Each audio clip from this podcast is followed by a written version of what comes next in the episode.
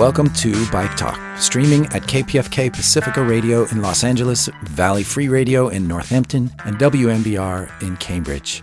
Today, we talk with Laura Friedman, California State Assembly member and chair of the Transportation Committee. Her website accurately reports that Laura is an advocate for the environment, sustainable communities, and active transportation. Her appointment as chair of the Transportation Committee marks a shift towards forward thinking policies such as investing in mass transit, bicycle and pedestrian infrastructure, zero emission vehicles, road safety, and sustainability. We also have Dave Snyder, executive director of the California Bicycle Coalition, and Melanie Curry, editor of Streetsblog California. Dave, you suggested the topic. It was bikeways. I don't think anyone here will disagree that we can do a lot better as a state. All of our cities and regions can do a lot better in making streets safe enough for bicycling that the average person does it. That the average person who's afraid of traffic, who needs to go to a lot of different places, can get to all of those places on bikeways that are safe and protected from traffic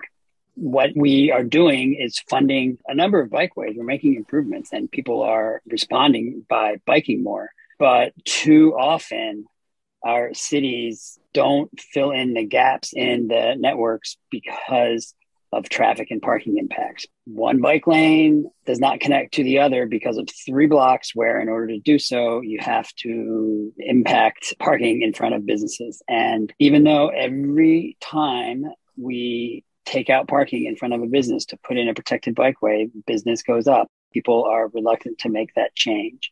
And we end up forcing people who have to go from point A to point B to navigate just a few blocks sometimes of really dangerous roadways. And there's not enough we're doing in any of our funding mechanisms to incentivize city leaders to do those hard things. It's not even expensive. It's just politically challenging. And when we can give them millions of bucks to do the easy ones, they apply for the grants to do the easy ones. And the people of California are suffering because they can't get from here to there without going through a dangerous spot. We'd love to figure out a way to incentivize agencies to build the bikeways where they're really needed, even where it's politically challenging. We have enough money uh, the governor's put $1.1 billion into active transportation. But if we spend it the way we've always spent it, while things will get better, I fear that we won't incentivize city leaders to do the right thing, to do the hard things that aren't even that expensive. I'd love to hear from the uh, assembly member what she thinks we can do to make money available for those cities that are willing to have the courage to build bikeways where they have to be, not just where they're easy to build. Uh, Assembly Member Friedman. Hi, thanks so much for having me here. Well, I think that it's going to take a few things. One is going to take people having more understanding and appreciation of why these projects are important for everybody. And that's what groups like the Bike Coalition help with. Because I still hear a lot of people say, why are we spending money on bike paths? It's just recreation, or people can just ride other places, and it's only a small group of people who want to use them. So, really being able to demonstrate proof of concept is very important. I've been working on my side in the legislature on putting teeth in an old piece of legislation SB 375, which was a Darrell Steinberg bill many years ago about sustainable communities. And that was a very visionary piece of legislation that asked cities to plan for more sustainable communities, including areas that had more housing near job centers and public amenities, and also more sustainability in terms of transportation planning, including active transportation like bike lanes. So that bill has been out there for a while, but the planning agencies across the state have often not done nearly enough. In some cases, they've done a bit, but many of them have not done anything in terms of making that a reality, even though it really is their legal obligation under 375. So I have two pieces of legislation this year that work hand in hand AB 2438 and AB 2237 that are meant to put teeth in that sustainable communities vision and to reprioritize what projects we fund in California. So, right now, the lion's share of transportation funding goes to roads. It goes to highway widenings, new roads. All of the things that it goes to are generally very single occupancy car centric.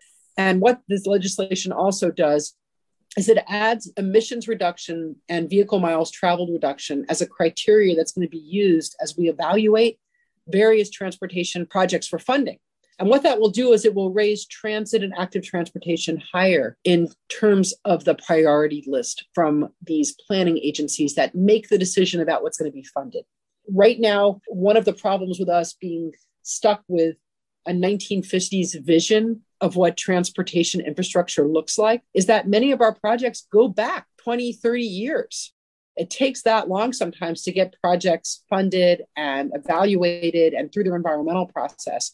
So we have all these legacy projects out there that are highway widenings, that are new roads, that if we were to start from scratch today, we probably wouldn't want to do with our goals. We want to put the money instead in active transportation and transit. But we're sort of stuck with these projects, and this would help to unwind some of that. So these bills would work together to help incentivize localities by directing more funding, but also start to make them justify what they are putting transportation money into. And then on top of that, I've certainly made budget requests beyond what the governor's proposed for more money to go into active transportation. So that's something that we're negotiating and working on right now. Laura, how can we help you with those budget requests? I'm so, really grateful to you, by the way. Let me just say thank you for everything that you've done for us as chair of the Assembly Transportation Committee. Your leadership is the best that I've seen in the state legislature in my entire time here. So I appreciate it. And thanks for mentioning Darrell Steinberg. Not since then have we had someone as dedicated to transportation justice, equity, and sustainability. Thank you. Well, it takes a village, certainly when it comes to all of these issues. So I'm happy to be there to play my role to the activists and everybody else. So you can certainly help by weighing in with whoever your representative is, both in the Senate and the Assembly. We'll certainly need help with both houses and the Appropriations Committee, which is where the bills are currently. Once they hopefully clear those, they'll go to the floor of the legislature, and we will need everybody to weigh in with their legislator to say that this is important. And then when they go to the Senate, we'll need the same help on that side and certainly in Senate appropriations.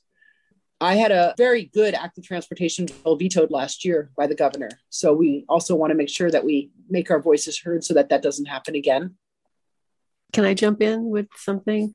I have been watching with awe at the work that Assemblymember Friedman is doing. What she didn't mention was that these other bills that she has are follow ons from a bill that she had, was it a year ago, two years ago, which called for a study on how transportation planning in California aligns with climate and equity goals and what the barriers are. And there was a report that came out earlier this year that was stunning in its information, although not really surprising.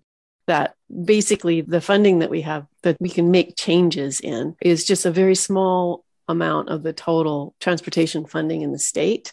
I think that's probably true in other states as well, where so much of it, as you mentioned, it's in the pipeline, it's in the highway funding program. And there are all these rules depending where the money is coming from, because some of it's federal money, some of it is state money that goes by formula. So, like, there's not a lot of flexibility in what can happen with that. So, her two bills, 2237 and 2438, are both looking more specifically at how those can be aligned, how all of the funding can be aligned with the climate and equity goals and it's huge and it's really wonky and it is mm-hmm. very difficult to get people fired up about it but they should be fired up about it. It's so complex that it's it's hard to explain. And i've sort of been watching it go through where the report came out and people were talking about it and people almost don't know what to do with it. So watching how you're turning it into more legislation is great but also the challenge for us is how to explain it. And then if you want to back out and look at it on a nationwide level then boy, does it get complicated because even though these issues they exist in other states as well, they're all a little bit different. And some states aren't paying as much attention to the climate goals, for example, as California is. Yeah, I'm trying to change everything. Thank you. It's not an easy thing to do. It's very wonky in the way that it's designed, but it has to be because transportation funding and the way that transportation agencies work is very complicated and has to do with regional planning boards and all kinds of acronyms that nobody can follow or understand. And how that money flows is complicated. I'm lucky because the chief consultant for the transportation committee comes from the budget committee. So I can't think of anybody better positioned to help with this. And when I came to chair transportation, I said, you know, I'm here to change everything. Like I want to make California a leader in terms of our vision for how transportation works in our state. We have a terrible transportation system here. It's not at all progressive, and yet we have all these progressive goals when it comes to the environment. And our transportation system doesn't align with any of those. In fact, in some ways, we're one of the worst states, right? Mm-hmm. We're all about cars. So, how do we change everything? And so, this is our attempt to really start to change. And it's so confusing that the only people who really are following it are the planning agencies that it impacts. And they are very alarmed by it. Not all of them. There are progressive agencies like SANDAG down in San Diego who understand and appreciate what we're trying to do because it can help redirect money to the projects that they really want to fund. But a lot of agencies are very alarmed because these are people that have worked there for 50 years and are very invested in doing things the way they've always done them. And they mm-hmm. they don't appreciate someone coming in and saying, We've all been doing this wrong and let's go in a different direction. And yet at the same time, everyone talks about climate and how we care about climate and we care about sustainability. And yet our transportation policies don't reflect any of that. So this is an attempt to make them reflect that and to make that real in terms of how where the rubber meets the road, how we spend our money. And that's what the bills change. Exactly. One of my favorite political quotes is supposedly from Joe Biden, and it says, Don't tell me what your values are. Show me your budget, and I will tell you what your values are. And it looks like California, the values going places fast in a car mm-hmm. more than they value the climate or equity or sustainability Absolutely. based on the budget. Yep.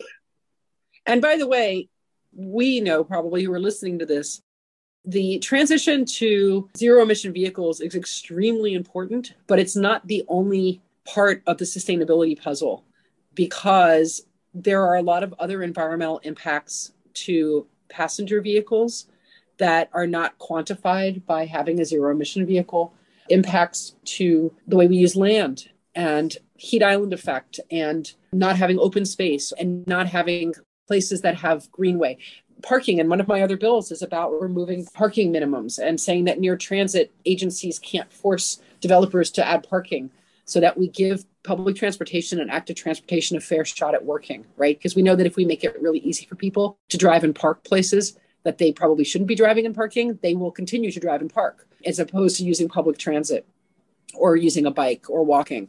So trying to give those other modalities a chance of working but if you look at the environmental footprint of all of those hundreds of thousands of parking spaces, and we have something like four parking space for every person we have in California, we have more parking for cars than we have housing for people. It shows you where our priority has been as a state. So there's mm-hmm. a lot of other environmental issues that come with cars. And by the way, I own a car, so I understand that people need to have them in many places but that's why we want to be able to put money to giving people other options so that they have choices and that they have options that are more convenient better for public health better for their own use of time better for congestion management better for your ability to have an apartment that you can afford better for everything else. So there's a larger view of transportation planning that transcends just transportation and that does hit sustainability in every way land use housing, our ability to build housing, public health, and everything else. And I'm trying to put that all together with these bills at the end of the day. Can you tell us a little more about the budget request that you've made? Well, I am asking for quite a bit of money, and it involves negotiations right now with the governor's office. So I can just say that I'm going to be asking for a lot more money for active transportation than they've offered in the budget. And I don't know how successful we'll be because for every bit that you add in, something has to give somewhere else. Mm-hmm. So it may be at the end of the day that we're not going to get more than what he's proposed, which, by the way, is a lot of money. It's more than we've ever seen for active transportation, especially when you combine it with the money that's coming from SB1. But of course, I'd still like right. to see more money for transit and active transportation. So that's what I'm trying to find. So if you see anything in there that's beyond what the governor is proposing, that's what I've been trying to negotiate for more. Yeah, thank you. You mentioned electric cars. If the Air Resources Board is right and the math is approximate, But if they're right that we have to reduce vehicle miles traveled per capita by around 25%, and you look at the easiest way to do that, which is short trips, 60% of trips are under six miles, I think. That's about half of those trips. Half of those short urban trips need to be switched from cars to other modes. And the easiest, cheapest way to do that is by bike. If we're looking at yes. uh, how to spend our tax dollars wisely, we need to have much better public transit for the longer trips. But if you're talking about short trips, one initial capital investment to make the streets safe. And then you've got people doing their own operating, riding, driving themselves on their bikes where they got to go. It's the only way we can equitably and affordably give people options besides their private car is to make it possible for them to use their private bike for those two to six mile trips. And with e-bikes now and the state supporting e-bike purchases for low income people, it's even super easy. It doesn't even take any athletic ability. Yet, nevertheless, it does force you to get a little bit of exercise. It doesn't even feel like exercise, and that's good for health. That's going to reduce our healthcare costs. There's just so many corollary benefits to promoting bicycling that don't exist with any other transportation mode, frankly. It's super important that we figure out how to build safe bikeways and quickly. We can't wait 30 years. Most of these plans right. envision complete bikeway networks 30 years from now. That's not tolerable not only that 30 years from now while we're still building freeway lane miles putting money in the wrong direction. Preach dave. Yes we all need to be on bikes. And it won't happen without the safety part of it because there's so many people who they look at the existing infrastructure and can't get there because of fear or whatever or inexperience Uh, Assembly member, do you think that a new-ish program to fund active transportation that would give a city, say, a hundred million dollars, if they're willing to plan out a complete bikeway network that fills all the gaps and build it within three to five years, do you think that a program like that is feasible in order to provide proof of concept, like you say? And who should run it? Should it be the Caltrans? Should it be CTC? Should it be the Strategic Growth Council? Do you have any so for, thoughts on for one thing? You know, what's interesting is there is money coming through SB1 right now for active transportation. And it's really oversubscribed. There are a lot of mm-hmm. municipalities mm-hmm. that have projects that are ready to go that would be under construction right now if they had the funding. Yeah. So it's not as though we need to really incentivize cities necessarily to plan. Maybe to plan better is always good, but there's a lot of desire out there to install a lot of this kind of infrastructure that we can't even fund right now. So let's say the governor puts $500 million out next year. We're not going to have any problem finding takers for that money. It's very expensive to do these larger projects because of the amount of land you have to acquire, everything else. So there is already a lot of projects ready to go. I will say that the bill that was vetoed last year did put parameters around which projects got priority, saying that it shouldn't be a bike path that's sort of a recreational bike path, right? It should be something that really is emissions reducing. So I was sorry that we didn't have that kind of guardrail around this. But I think with the direction and if these other bills that I'm working on pass, we get to the same place because the planning agencies would have to show that they're reducing emissions. So they'll be more likely to want to invest in these projects. So again, those were written in a way to sort of do what you're saying, which is to say you're going to have to be doing these kinds of projects if you want funding and that there is funding available for it. And it allows more of the funding that's going to roads to flow into these projects. And they'll be competing against other agencies. You know, so if those projects rise up because of they're now meeting a different set of criteria that we have in law, then it will give more of an incentive for agencies to go out and look for opportunities. Yeah, that's key to make it competitive. Yeah. I should give a shout out to the bike omnibus bill. It does four totally different but related things. And each one of those on its own is in some states considered the major agenda for that state's bicycle advocacy organization. The requirement that you should change lanes to pass. If there's an extra lane over there, use it to pass the bike rather than try to squeeze in the same lane. That's super important for safety. And in a lot of states, that's the only thing that they work on. The ability to go forward on a walk sign. so many cities are giving leading pedestrian intervals so that the pedestrians can enter the intersection on a red light, but with a walk sign so that they're in the crosswalk when the cars are ready to turn. And therefore, the drivers will see them and wait like they're supposed to. On a bike, you're supposed to wait when you're going straight, even if all the cross traffic is stopped and the pedestrians have a walk signal. Your bill will let them go forward, which is important because that allows you on a bike to position yourself in the lane and get out in front where you can be mm-hmm. safe. There's another bill from Richard Bloom that would require those leading pedestrian intervals to be installed at certain types of intersections throughout the state. So go together. They're going to be all over. Yeah. There's a good amount of bike safety bills right now moving yeah. and I'm trying to as best I can to make them good as I can and to get them through the legislature. We did have a veto of a couple last year from the governor, but we're trying again. They seem to all be swirling around in appropriations which is where things go, but it's such a mysterious process as to how they get out of there. Can you talk about how any of these bills might be able to be pushed out or pulled out, or how do they get out of appropriations? Most of these don't have a huge financial cost, but we have a new appropriations chair on the assembly side, Chris Holden, Mm-hmm. And I'm not really sure how he'll view these. So I couldn't say. Sometimes leadership weighs in. Sometimes it's just a question of where the member themselves prioritizes bills because we all put them in a priority order. Not everything can get through appropriations because not everything's going to get funded. So sometimes they'll look at the funding for different measures. Sometimes they look at the opposition. My bike bill didn't make it out of Senate appropriations last year. So different chairs certainly have different feelings about different pieces of legislation. Was that before or after Senator Portantino discovered bicycling for himself and realized what an awesome way it is to get around. Well, that I don't know, but I don't know that he connects this either. I think that he's very concerned about.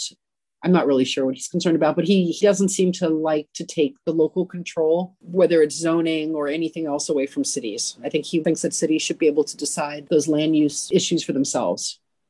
Yeah, and I respect that point of view to a point. When it comes to bike safety, I even respect a decision that a local agency might make that for some reason or another, the traffic is more important than bike safety on a certain street. But we don't want to reward them for those kind of decisions. We want to reward them for the decisions that lead to bike safety, even if it does affect parking and traffic. And that's where your bills will help and where I think we can do even more to not just reward the planning agencies for doing the right kind of plans, but in a way hold massive amounts of money hostage until the cities are willing to build the bikeway networks, including the hard parts. Yeah, it's really hard because when you have a bill like these two bills that we're working on that are so difficult to explain to people, that do deal with these very obscure funding formulas that are hard to communicate. The only people who pay much attention to that, for the most part, are going to be those agencies that are affected. So, what ends up mm-hmm. happening is that I get a lot of opposition from cities sometimes or from these metropolitan planning groups and then members, because there's not a lot of support sort of from average people because they're very wonky bills, they're like, well, my city doesn't like it. No one mm. seems to like it. So I'm just going to vote against it and give one to the planners in the city. And so that's what happens. And that's why we have to take amendments to allay some of those concerns. Otherwise, it's going to be too hard for us to get these through. Mm. And we've already seen there are members who have voted no on bills. It's not like they're flying through unanimously. So it's not even a guarantee that we'll get them off the floor necessarily. Right. So, yeah, in a perfect world, we would want to do something like that. But practically, it's just really hard without addressing some of their concerns and getting at least some of them to say that they're okay with it, which is what we've been able to do at this point. Right. Right. Yeah, no, cities don't like to be challenged. They just want their money. it's understandable, but we need to do better. Yeah, that's what we're trying to do really appreciate your leadership, Assembly Member. Yeah, I think this is a great slate of bills this year. And it's been pretty exciting to watch them go as far as they have gone so far. Thanks. I'm very excited about the package as well, not just from me, but from other legislators. I think that my reprioritizing some of what we're trying to do around transportation planning has freed up a lot of pent up demand from some of my colleagues to bring bolder measures forward. Interesting. Being in transportation, I was chairing natural resources right before I came over and got to work on clean energy and all of those sorts of topics. But transportation was this very difficult part of the climate equation that we didn't seem to be doing enough to address. So I moved over to make those differences, to make those changes. And certainly biking is a big part of it and active transportation. And not just for climate, but for how we live, right? Being able to live mm-hmm. better, live healthier, to have safer alternatives for people. So I'm really loving the work that I get to do. And I hope that I can keep doing it for a while. Yeah. And it also is going hand in hand with changes in the leadership, at least at CalSTA and at Caltrans. Yeah. Where, at least so far from the top, they're making changes about how they're approaching safe streets, for example, complete streets. A couple years ago, it was a hard argument to push them to do that. But new leadership came in and said, yeah, we're going to do this. So look, that all comes from the top. And mm-hmm. uh, Gavin Newsom and his administration is the reason that that's happening. Mm-hmm. And so that's why electing progressive leaders who understand climate, who are committed to it, is so important because it's those appointees that end up really making the difference in the real policy and how it works and plays out on the ground. And we are starting to see a change, like you said, even in Caltrans with a lot of our agencies. And, mm-hmm. you know, we need to keep that momentum going. And that's going to come from the public. You know, that's the other thing I was going to say. Absolutely, that people speaking up has made a big difference. Like, for example, at the Transportation Commission, that body has changed a lot in the last few years. And it's because of appointments, governmental appointments from the governor, but also because people were speaking up about the problems. It was just developers and labor who were represented there. And by speaking up about that over and over and over again, they were forced to make a change. And Newsom heard that and he's been appointing some pretty incredible representatives to this board that makes some of the major funding decisions about transportation in California, hand in hand with what you're doing in the legislature. So it's pretty exciting. Yeah, thank you. You will enjoy the contributions of the newest commissioner appointed by the mm-hmm. governor, Dr. Adonia Lugo. She's mm-hmm. awesome. Mm-hmm. Yeah. She's going to be great on that commission. Glad to hear it. I'm sorry, what is Adonia now commissioner of? California Transportation Commission. She was local when I was talking to people in LA. Yeah, people in LA are happy about this. Assemblymember, one more question. What opportunity do you think the Olympics coming to Los Angeles provide for us? Um, I don't know about this year, but last year's budget had money that seemed to be specifically earmarked to projects that would help with mobility around the Olympics. I think that it helps accelerate timelines. It's always good to have a sense of immediacy for things in the planning world and to give people a reason to move faster. Yeah, there are three things that they're doing, none of which support active transportation that much, and none of which, except for the connection to the airport, really help low income people in South LA. They're more about supporting sporting venues and you know, gentrified downtown than they are really helping the everyday person get around. And it's disappointing to me. I would love to see some effort to help visitors to the Olympics go from venue to venue by bike with improvements that will long outlast the Olympics. Any help you can provide in that, some member would be awesome. Will do my best. That just sounds fun. Going to the Olympics by bike. Yes. Well, last thoughts. I just think that it's an exciting time right now for active transportation, for transit, for rethinking how we move around our community. And it's very important. It's not just a fringe issue, it's fundamental to how we live mm-hmm. going forward. And I would say that you can't be an environmentalist really and not be willing to change how you live to be more sustainable. And that's the message that we have to get out to people. And I think sometimes it's easy to exist in a niche and just talk about traffic safety, for instance. And that's all important. And some groups will respond more to that. But there's a bigger picture here. And all of these issues fold together. So when I talk to people about active transportation, yes, it's about safety, and far too many people are dying because of traffic violence, and we need to work on that. But it's also about housing, and it's also about climate change, and it's also about public health, and it's also about equity and economics. And that's how you can make the tent even bigger of advocates. And so it's going to take the advocates to make all of this real. So I just I'm very excited to partnering with all of you and I look forward to partnering over the next few years and I appreciate all the work that you do. Thanks, Laura. And now we move to a big win for open streets in New York City. Jim Burke, co founder of the 34th Avenue Open Streets Coalition, talks to Carl Mahaney of Streetopia Upper West Side. I'm Carl Mahaney, the director of Streetopia for Open Plans. We're a New York City based livable streets advocacy organization. And I'm here with Jim Burke, co founder of the 34th Avenue Open Streets Coalition, the group behind the transformation of 34th Avenue in Jackson Heights, Queens, from a street for cars to a soon to be permanent linear park. Jim, welcome. Hello, good afternoon. Good afternoon. Good rainy afternoon. exactly. So, the, the neighborhood of Jackson Heights seems to play a pretty big role in the success of 34th Avenue. Maybe you can start by telling us a little bit about the neighborhood and what makes Jackson Heights unique. Um, well, Jackson Heights is a very diverse neighborhood. It has just about every nationality, every income. I think we speak 167 different languages a lot of activists and people who fight for uh, safer streets and cleaner air and better schools and it's a very activist community. I saw somewhere too that it's one of the neighborhoods in the city with the least access to parks or to open I space. Is that right? we're we're like the very bottom two or bottom three of open space uh, you know public open space in the city uh, we also have very narrow sidewalks. You know, there are some of the fancier apartment buildings that do have open space. So maybe walk us through a little, uh, little bit of the history of the transformation of 34th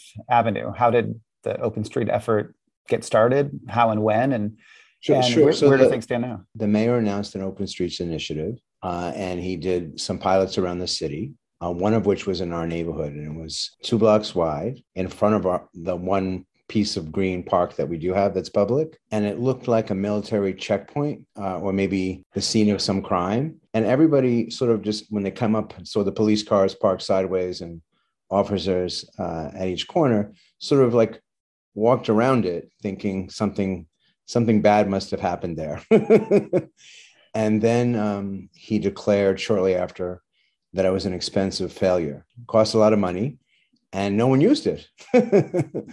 so uh, a bunch of people in the neighborhood got together. We got some orange vests and a sandwich board, the kind you see for a special of the day, like super yeah. of the day chalkboard.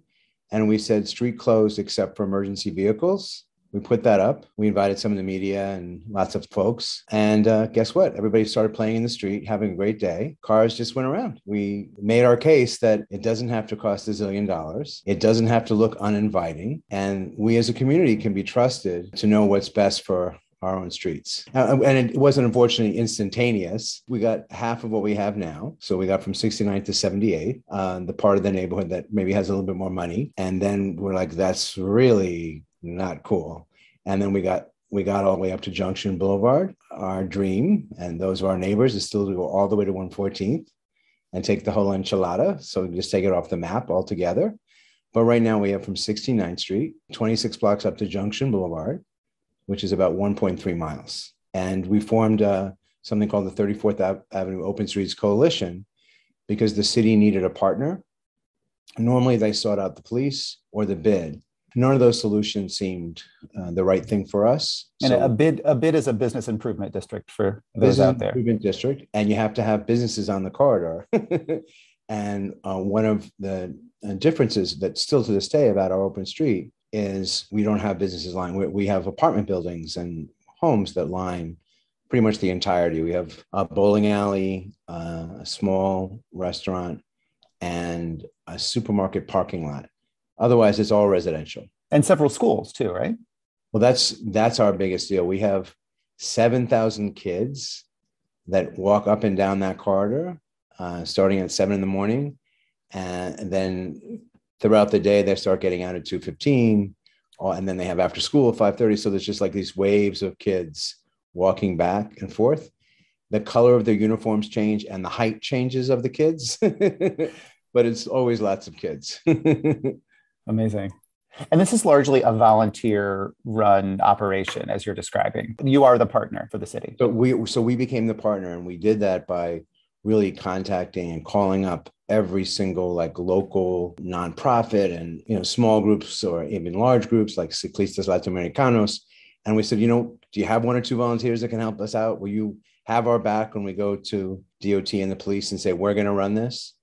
And so we did that to a lot of different ethnic and different kinds of organizations along the street. And they all had our back. And we were able to get the city uh, to recognize us as the 34th Avenue Open Streets Coalition. We had uh, 147 people helping us out. On a given week, maybe 40 people would help us put up the barricades, take them down. And we do programming depending on the time of year, either three or four days during the very cold months, or, or now seven days a week. Lots of volunteer effort. Maybe you can talk a little bit about some of the benefits that the open street has brought to the community and where it's made an impact in in people's lives. Well, I can tell you that having lived in Elmhurst and Jackson Heights for decades, I met more people in the last two years than all the previous years combined.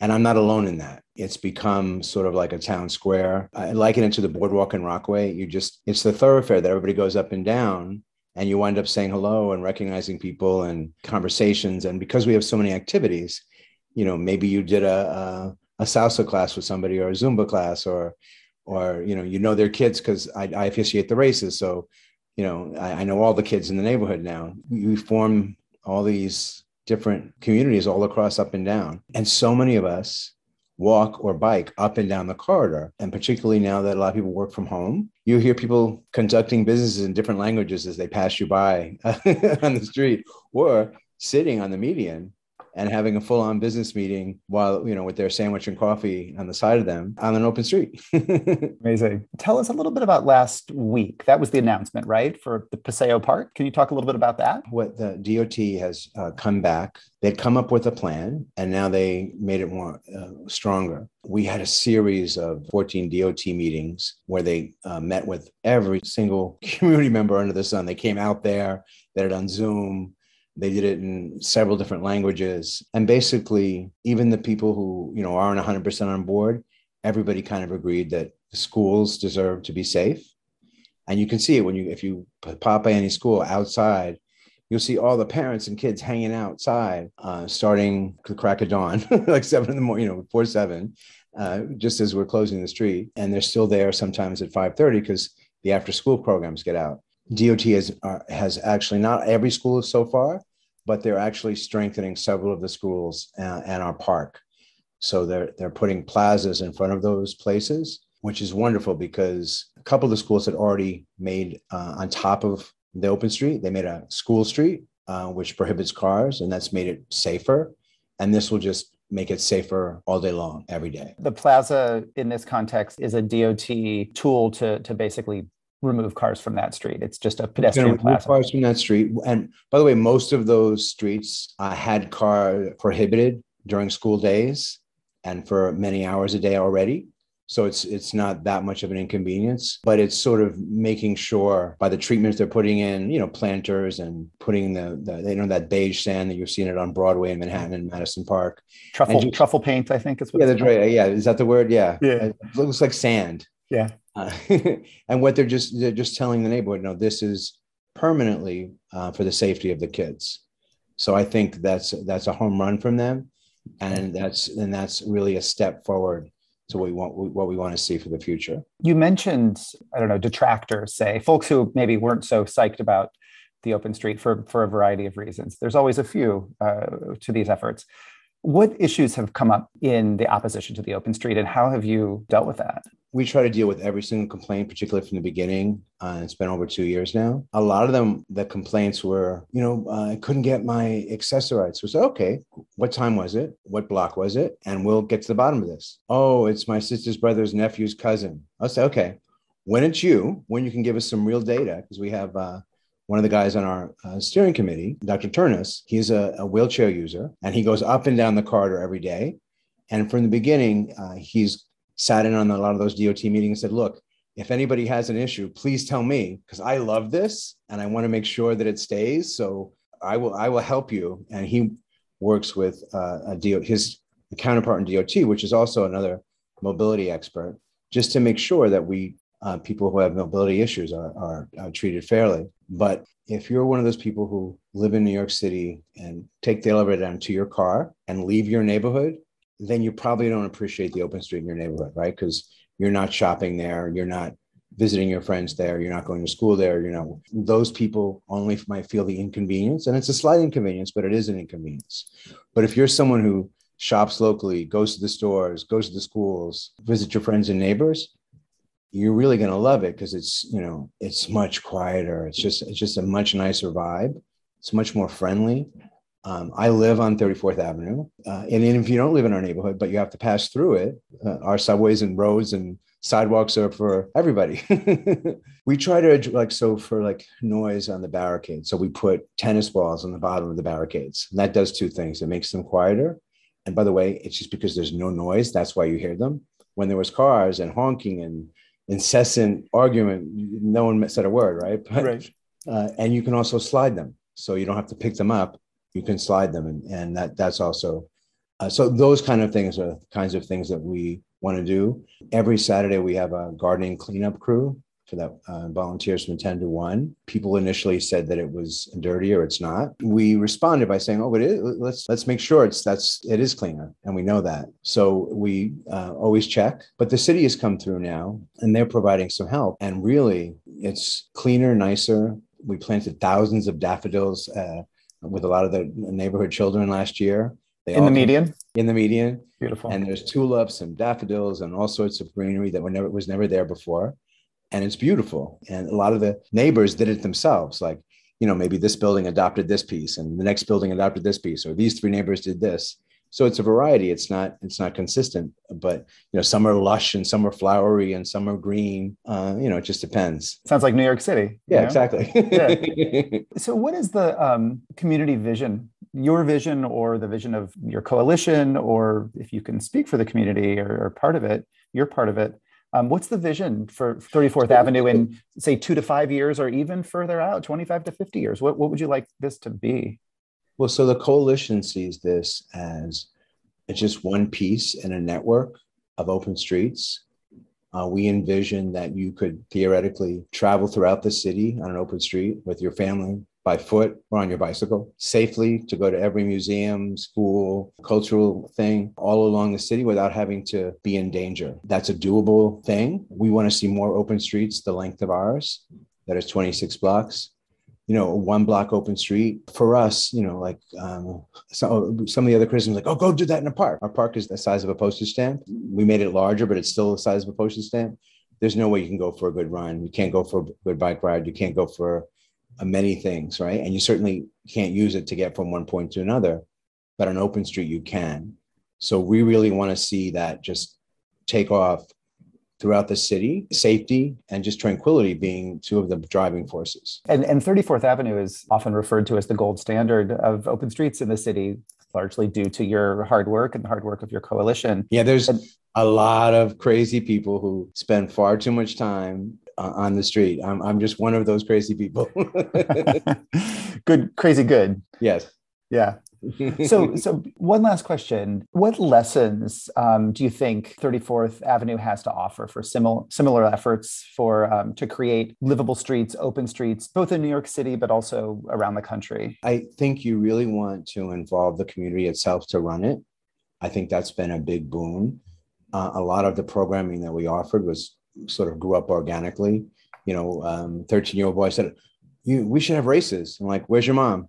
Okay, well, let's okay, let's do races starting tomorrow. You know, someone else, I want to celebrate this. Okay, well, here's the form. We'll help you, we'll help you fill it out because it's boring paperwork. But if you want to do your festival, your fun thing on this particular day, we'll do the arduous, boring, painful work, and you can have your big celebration on the street. You know, so it, has been a really fun collaborative effort uh, to come up with this really fun programming that's constantly changing and it's always drawn by by the people who are on the street. So that's why it makes it so special. The city has now uh, coming through with a tiny bit of funding but we get the same funding for our 26 blocks as a one block part-time street. I think i think i did the math once. It would be like $2.33 a day or something for you to divide it. It was whatever it was it was a pitiful low number uh, more than we had before right? So I shouldn't completely look the gift we, before we had a literally, um, you know, I have a PayPal thing on our website saying, "Can you give us three bucks, eight bucks? We want to buy some Crayola crayons and some orange vests." but the city should the city should step up and fund these efforts so that in my own neighborhood in the Bronx, for example, that might not have as many people who who could devote time, uh, that they could have an equal shot uh, at, at a successful open street. And, and maybe you could pay those community members to do so. You know, that would be wonderful.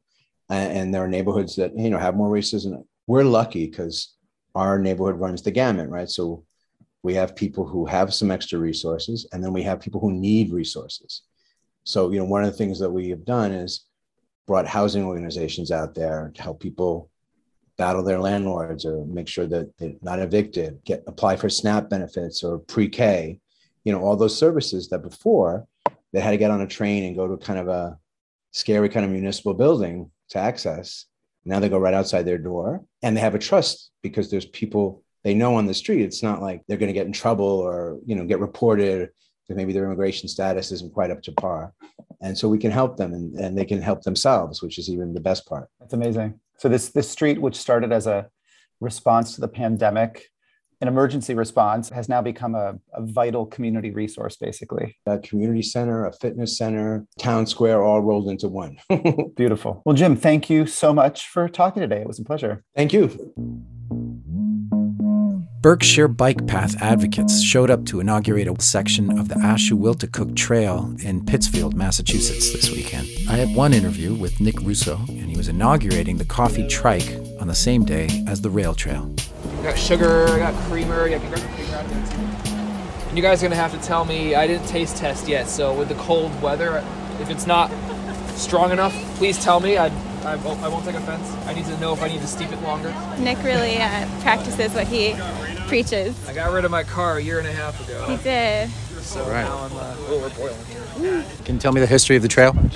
It started with the first section that went from the Berkshire Mall up to Cheshire back in 2003 when it first uh, broke ground. And it's been kind of steadily expanding north into Adams. And this is the first southern extension that's been built since the trail first opened. So it's been a long time coming. And we're planning to have it keep going south into Pittsfield in the next couple of years. Um, yeah, hopefully we'll get the whole county linked up at some point. You're stepping back. You're Nick's mother. Yes, I am. My name's Maureen. I didn't know about Nick uh, until just this minute. Everybody says you got to talk to Nick. He's quite a character, I'll tell you that much. Uh, he's a hero of the bike trail, is what I heard. Oh, okay. Well, you know, he is an avid biker, and I guess uh, being a coffee barista on a cold day at the bike trail could make you a hero. so, sure, he got this idea um, to get this coffee cart, waited over a year for it to show up while it sat on a shipping container somewhere off the coast of California. And uh, it's an e bike, and so he can basically take it wherever he goes. And this is uh, something that he does for enjoyment, actually. He spent a lot of time learning about coffee and and how to make a good cup, and hopefully he's doing a great job. Yeah, he looks like it, and it's uh, definitely a beautiful piece of equipment. It is. It is. Unlike anything, I don't think Berkshire County's really seen anything like this. Uh, it got shipped in this gigantic container, and then we had to put it together, and he rode it to my house to get it home or to a home. And uh, we got quite a few stairs and horns honking and whatnot on the maiden, maiden voyage. So, Positive horns, like oh, yes, yes, very positive, you know. Next. mixed. Yeah. Well, it was a cold, blustery day, and he was dodging a lot of potholes. Nick doesn't have a history of coffee so much as bikes, or Nick, I should talk to you. Kind of both. Um, bikes a much longer history. Um, as a matter of fact, uh, he gave up his vehicle uh, a little over a year ago. He's just an avid biker. If he can't get there on his own bike, then he'll get there on some kind of transportation, public transportation. But the coffee just really, I think it's the science of it that uh, that appeals to him. He's been a science guy since he was little. He'll probably shoot me for saying that, but it's true. He's combining his passions. Yes, absolutely. Yeah, and I think that's why he's having fun because he's passionate about both of these. Yeah, science, bikes, coffee, and the trail. Yes, it all comes together, right? In a like big Venn diagram. I can point to my first foray into coffee was based on a bike ride we did called Cranksgiving over in Albany, New York, and the prize for doing it was a bag of coffee beans. And so my partner and I were like, "Well, what do we do with these coffee beans?" We didn't. I didn't drink coffee at home. I just went to a cafe. So we are like, "Well, let's find a find an old grinder and try it out." So I started grinding coffee and brewing it and I just had fun from there, honestly, just with the science of it. Started watching YouTube videos and tutorials, and it's kind of just evolved over the past two years into this now. You are a transportation planner. Yes. The Berkshire Regional. Planning Commission. What's that like? I went to school for engineering, so I learned more about how to build stuff and not plan it. So now I'm learning more about how to pay for the things that people want to build. You know, like um, getting grants and, and getting the yearly state funding allotments, that kind of thing. So I'm learning about. I've been there for about nine months, so I'm still kind of still kind of learning the the tricks of the trade. Um, but I'm really excited, kind of as the bike ped guy for the organization. It's kind of part of the job description. So I really want to, you know, contribute to, to projects like this through my work. And uh, I'm hoping to see more ribbon cuttings like this um, that I can I can be a part of. You know. Is there any way on the horizon to sort of speed up these things so that they're not like 20 years between? Know what they said. This was this took 20 years. Yeah, that's the question.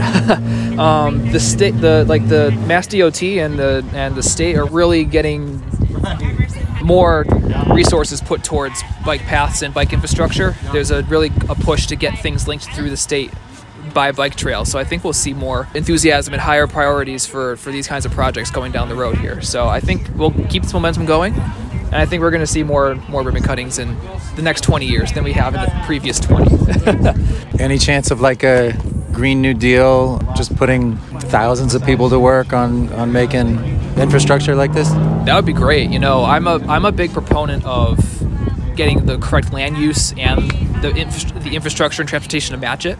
So you know, as we try and make a housing more affordable and, and make transportation more affordable with the gas prices just so volatile, it's really something we got to put work towards to make our our whole transportation system more sustainable. So we've got e-bikes really taking off. We've got these kinds of trails that make it safe to ride your bike and not have to worry about mixing with traffic. Um, so yeah, I think I would love to see a real push to make something like this trail that a lot of people might think is just for recreation but you can really this could be a game changer for getting people to work to, to visit family to run errands imagine being able to come down and connect into like the shopping center here eventually once the trail reaches the, the, the next road, right? So it's it's really about making it a re- legitimate transportation option for anybody who can who can ride a bike or a trike or just walk. You know, that's my goal. That's my vision of the future, at least. Yeah. Thanks. Thank so, you so much. Thank you. Yeah. Last, a voicemail from Uncle Dan. I think every day we should keep our mind active on the fact that bike talk is a realistic good idea, and uh, you are keeping your mind active on that and know that the goodness of life is health and you've got healthy ideas. So keep your mind focused on, on health. Okay. Thank you. Get on your bike, sit on the seat, put your feet on the pedal, and run all around, bike, sit on the seat, put feet on the pedal, and run all around, run all around. Get that car out of my way. I wanna ride my bike today. Keep me fit, get me there. I won't go stinking up the alley behind the daily grind. Let your mind unwind. If it's life, pretend to life. Better get yourself a bike.